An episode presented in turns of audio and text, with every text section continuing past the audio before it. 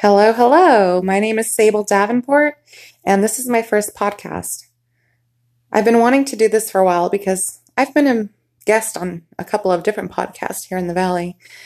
And I wanted to do something on my own where I could interview people that I found interesting, people that are close friends of mine, professional people, people that are just really interesting to talk to.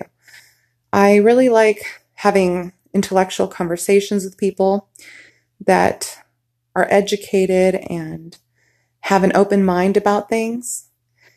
So that's one of my favorite things to do. A lot of people don't like talking on the phone anymore and they just really like to text. And I'm somebody who can do both. But I really like talking on the phone. I like having those really long conversations. It's actually not uncommon for me to have a very long conversation for quite a few hours and then somebody to tell me, wow, you know, we've been on the phone for two, three, four hours. I've never talked to anybody that long. And I can't relate because I do it often, but that's when it occurs to me, wow, a lot of people don't have these conversations anymore. And I've been doing it forever. And a lot of times late at night, suffering from insomnia, being an artist that I am, sometimes I want to paint. Other times I just want to analyze the world and analyze life and everything that's going on because I got to find meaning and purpose to it. See, I used to be religious. And when I lost religion, I had to question everything and analyze my future differently. When I was religious, I had everything planned out for me. I knew exactly what was going to happen in my mind. Now I don't. Now I have this sense of locus of control where everything I do actually affects my life. It's not predestined for me. I don't believe personally that there's a God that already knows if I'm going to make it to heaven or hell or knows what's going to happen. You know, I don't believe that. So, just for the sake of argument, you don't have to be an atheist, but you can kind of be curious about how somebody could go from being really religious to not and how would that, how do people who are atheists, how do they get hope, right? Where do they draw their strength from?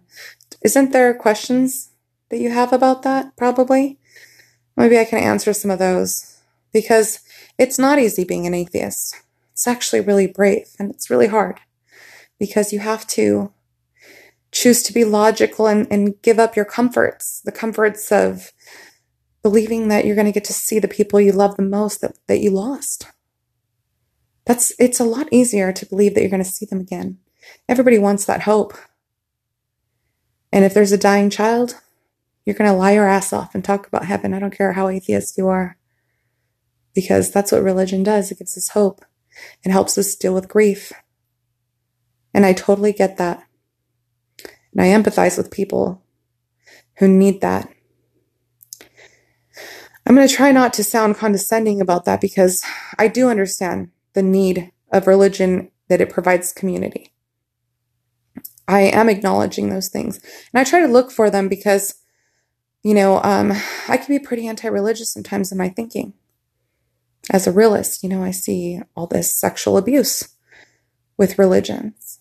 And I see a lot of gross squandering of tithings from televangelists and other people who are supposed to be leaders I see that and it's it's just gross to me. If you have that much money and you're not helping all the people who are less fortunate with it and you're just squandering it on a multi-million dollar house that you don't need, then what kind of person are you? How can you claim to be a man of God? You know what I mean? That's what I think anyway. So, to get off that topic for a second, there's going to be a lot of things I discuss on this podcast. So many ideas. Some things are going to be really hard for you to hear, probably, and challenge your beliefs, which is okay. Look, I'm going to tell you right now on my first podcast that I'm going to be wrong sometimes. I'm not always going to be right. And if I know I'm wrong, if I see it, I promise I'll admit it. Because I can admit when I'm wrong if I can see it. That's a challenge, though, sometimes I know.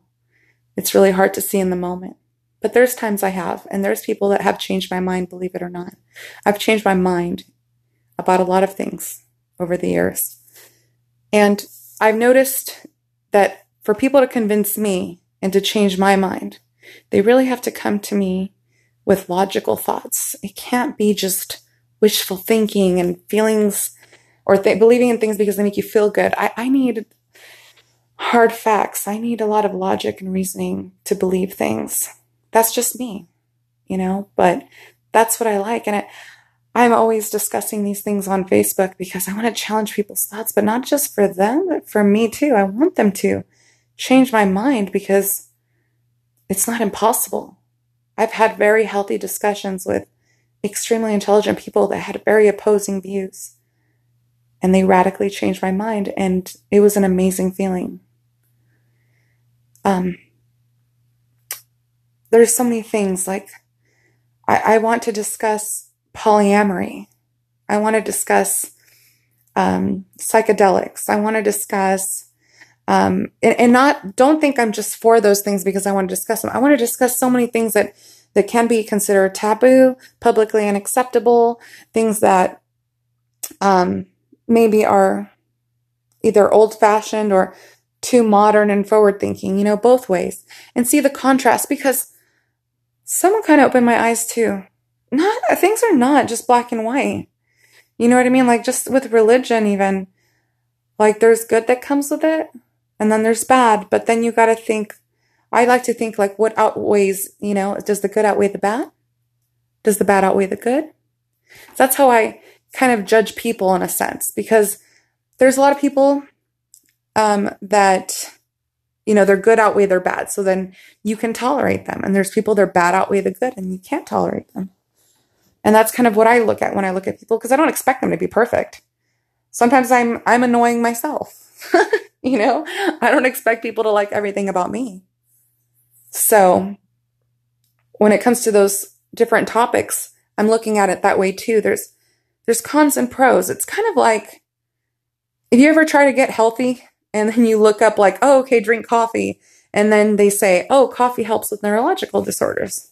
oh, but it's also bad for you in this way. Like it, they'll they'll list all these things. There's always studies that are um, pros and cons about things, you know. And so you're like, is it good or bad? Is it good or is it bad?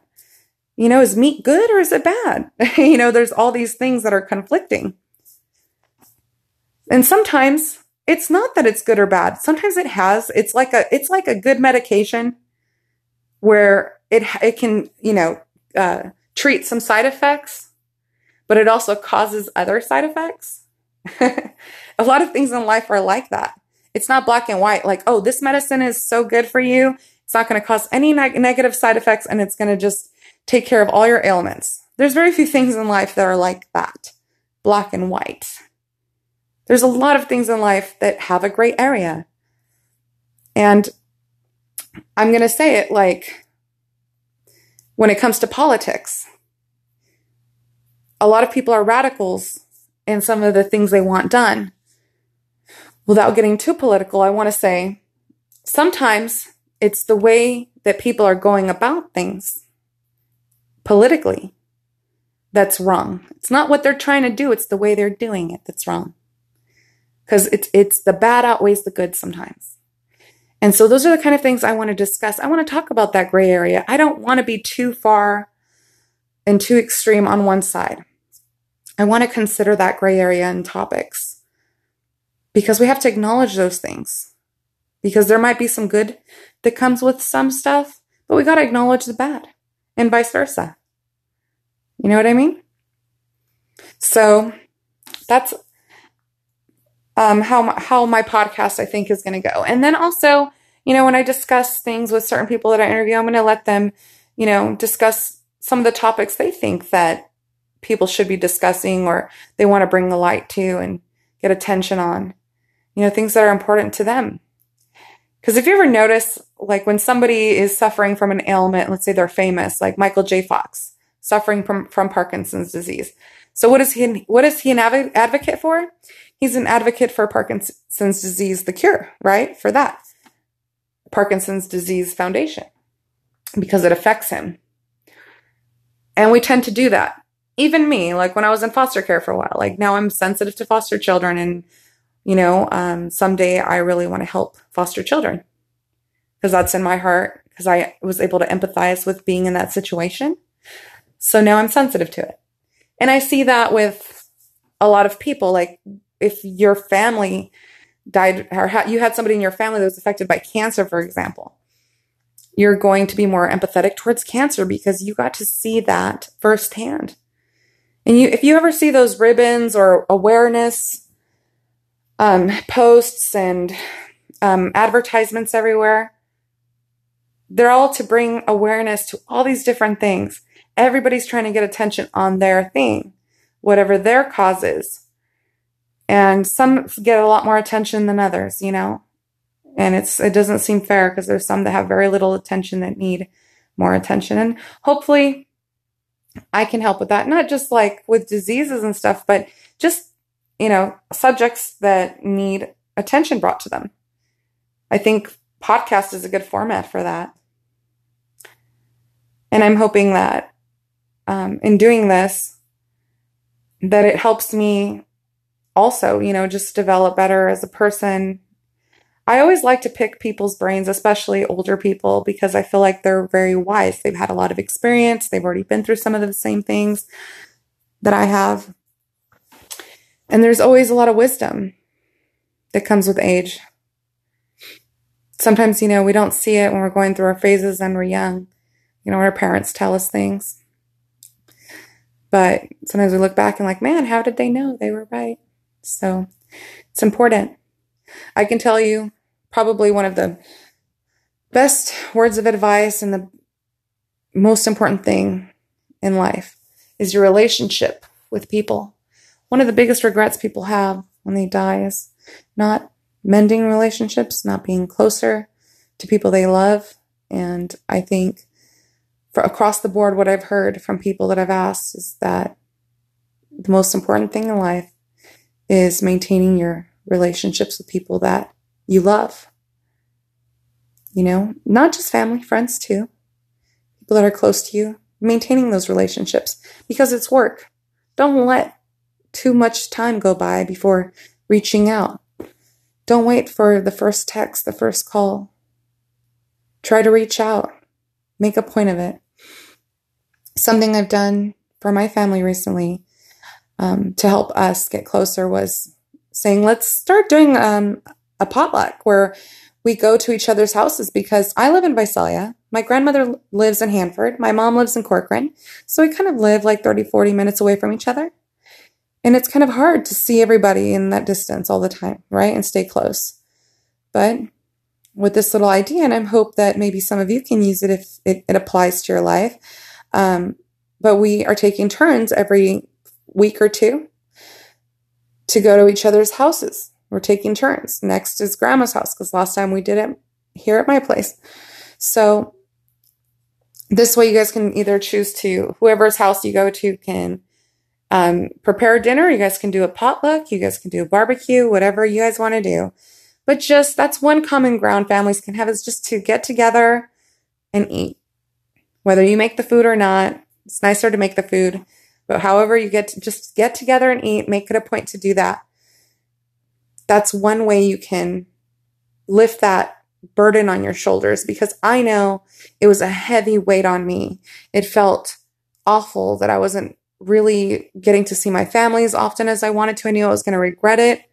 I was like, I don't want to live in that regret. I know that's a lot of people's regret when they die, when they get older. That's one of the biggest regrets people have. So I'm going to leave you with that kind of advice is that if you can mend your relationships that are worth mending, make sure you maintain relationships that you have that you care about. Make time for your family. Schedule it. Make it a priority. It should be a priority. Just like any of your other priorities, don't we think that family should be a priority, even if they're a little bit far away? Make it work. Find a way. It's important. So important. And I'm, I feel so much better ever since we started doing that.